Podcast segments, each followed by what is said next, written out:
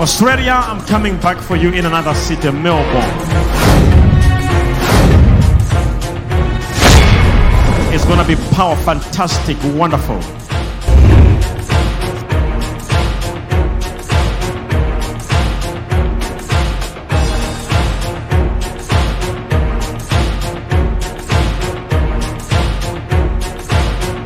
On the 1st, 2nd, and 3rd of December.